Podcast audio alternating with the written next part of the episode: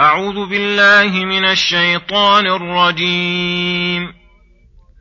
إذ تصعدون ولا تلهون على أحد والرسول يدعوكم في أخراكم ۖ والرسول يدعوكم في أخراكم فأثابكم غما بغم لكي لا تحزنوا على ما فاتكم ولا ما أصابكم والله خبير بما تعملون ثم انزل عليكم من بعد الغم امنه نعاسا يغشى طائفه منكم وطائفه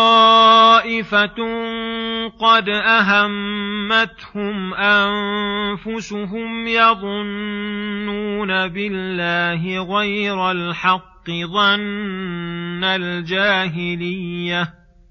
يقولون هل لنا من الأمر من شيء. قل إن الأمر كله لله. يخفون في أنفسهم ما لا يبدون لك. يقولون لو كان لنا من الأمر شيء ما قتلنا هاهنا. قل لو كنتم في بيوتكم لبرز الذين كتب عليهم القتل إلى مضاجعهم.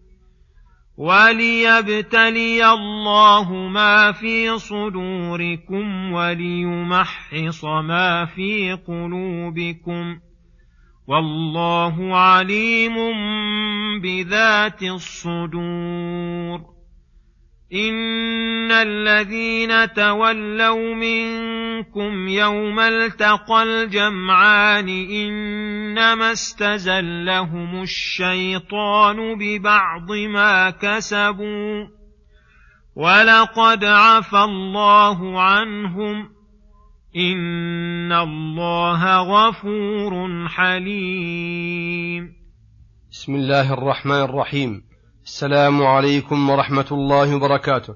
يقول الله سبحانه إذ تصعدون ولا تلون على أحد والرسول يدعوكم في أخراكم الآيات. يذكرهم تعالى حالهم في وقت انهزامهم عن القتال, ويعاتبهم على ذلك فقال إذ تصعدون أي تجدون في الهرب ولا تلون على أحد أي لا يلوي أحد منكم على أحد ولا ينظر إليه بل ليس لكم هم إلا الفرار والنجاء من القتال. والحال أنه ليس عليكم خطر كبير إذ لستم آخر الناس مما يلي الأعداء ويباشر الهيجاء بل الرسول يدعوكم في أخراكم أي مما يلي القوم يقول إلي عباد الله فلم تلتفتوا إليه ولا عرجتم عليه فالفرار نفسه موجب للوم ودعوة الرسول الموجبة تقديمه على النفس أعظم لوما بتخلفكم عنها فأثابكم أي جازاكم على فعلكم غما بغم.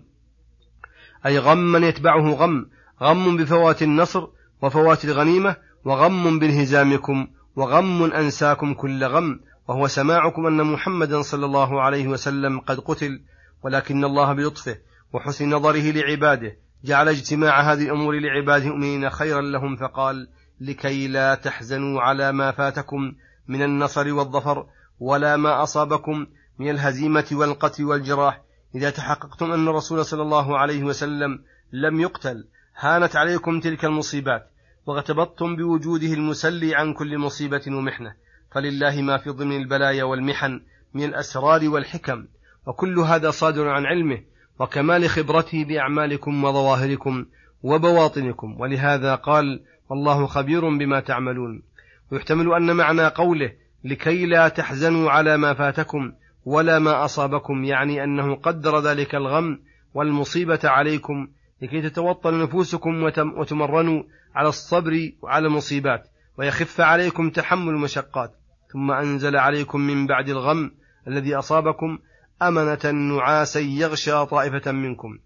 ولا شك أن هذا رحمة بهم وإحسان وتثبيت لقلوبهم وزيادة طمأنينة لأن الخائف لا يأتيه النعاس لما في قلبه من خوف فإذا زال الخوف عن القلب أمكن أن يأتيه النعاس. وهذه الطائفة التي أنعم الله عليها بالنعاس هم المؤمنون الذين ليس لهم إلا إقامة دين الله ورضا الله ورسوله ومصلحة إخوانهم المسلمين.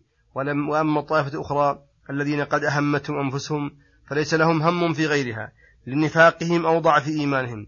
فلهذا لم يصبهم من النعاس ما أصاب غيرهم. يقولون هل لنا من أمر من شيء؟ وهذا استفهام إنكاري. أي ما لنا من أمر أي النصر والظهور شيء. فأساءوا الظن بربهم وبدينه وبنبيه وظنوا أن الله لا يتم أمر رسوله وأن هذه الهزيمة هي الفيصلة والقاضية على دين الله. قال الله في جوابهم قل إن الأمر كله لله الأمر يشمل الأمر القدري والأمر الشرعي. فجميع الأشياء بقضاء الله وقدره وعاقبتها النصر والظفر لأوليائه وأهل طاعته وإن جرى عليهم ما جرى يخفون يعني المنافقين في أنفسهم ما لا يبدون لك. ثم بين الأمر الذي يخفونه فقال يقولون لو كان لنا من أمر شيء أي لو كان لنا في هذه الواقعة رأي ومشورة ما قتلنا هنا. وهذا إنكار منهم وتكذيب بقدر الله وتسفيه منهم لرأي رسول الله ورأي أصحابه وتزكية منهم لأنفسهم. فرد الله عليهم بقوله قل لو كنتم في بيوتكم التي هي أبعد شيء عن مضان القتل لبرز, لبرز الذين كتب عليهم القتل إلى مضاجعهم. فالأسباب وإن عظمت إنما تنفع إذا لم يعارضها القدر والقضاء. فإذا عارضها القدر لم تنفع شيئا. بل لابد أن يمضي الله ما كتب في اللوح المحفوظ من الموت والحياة. وليبتلي الله ما في صدوركم أي يختبر ما فيها من نفاق وإيمان وضعف, وضعف إيمان وليمحص ما في قلوبكم من وساوس الشيطان وما تأثر عنها من الصفات غير الحميدة والله عليم بذات الصدور أي بما فيها وما أكنت فاقتضى علمه وحكمته أن قدر من أسباب ما به يظهر مخبآت الصدور وسرائر الأمور. ثم يقول سبحانه إن الذين تولوا منكم يوم التقى الجمعان الآيات.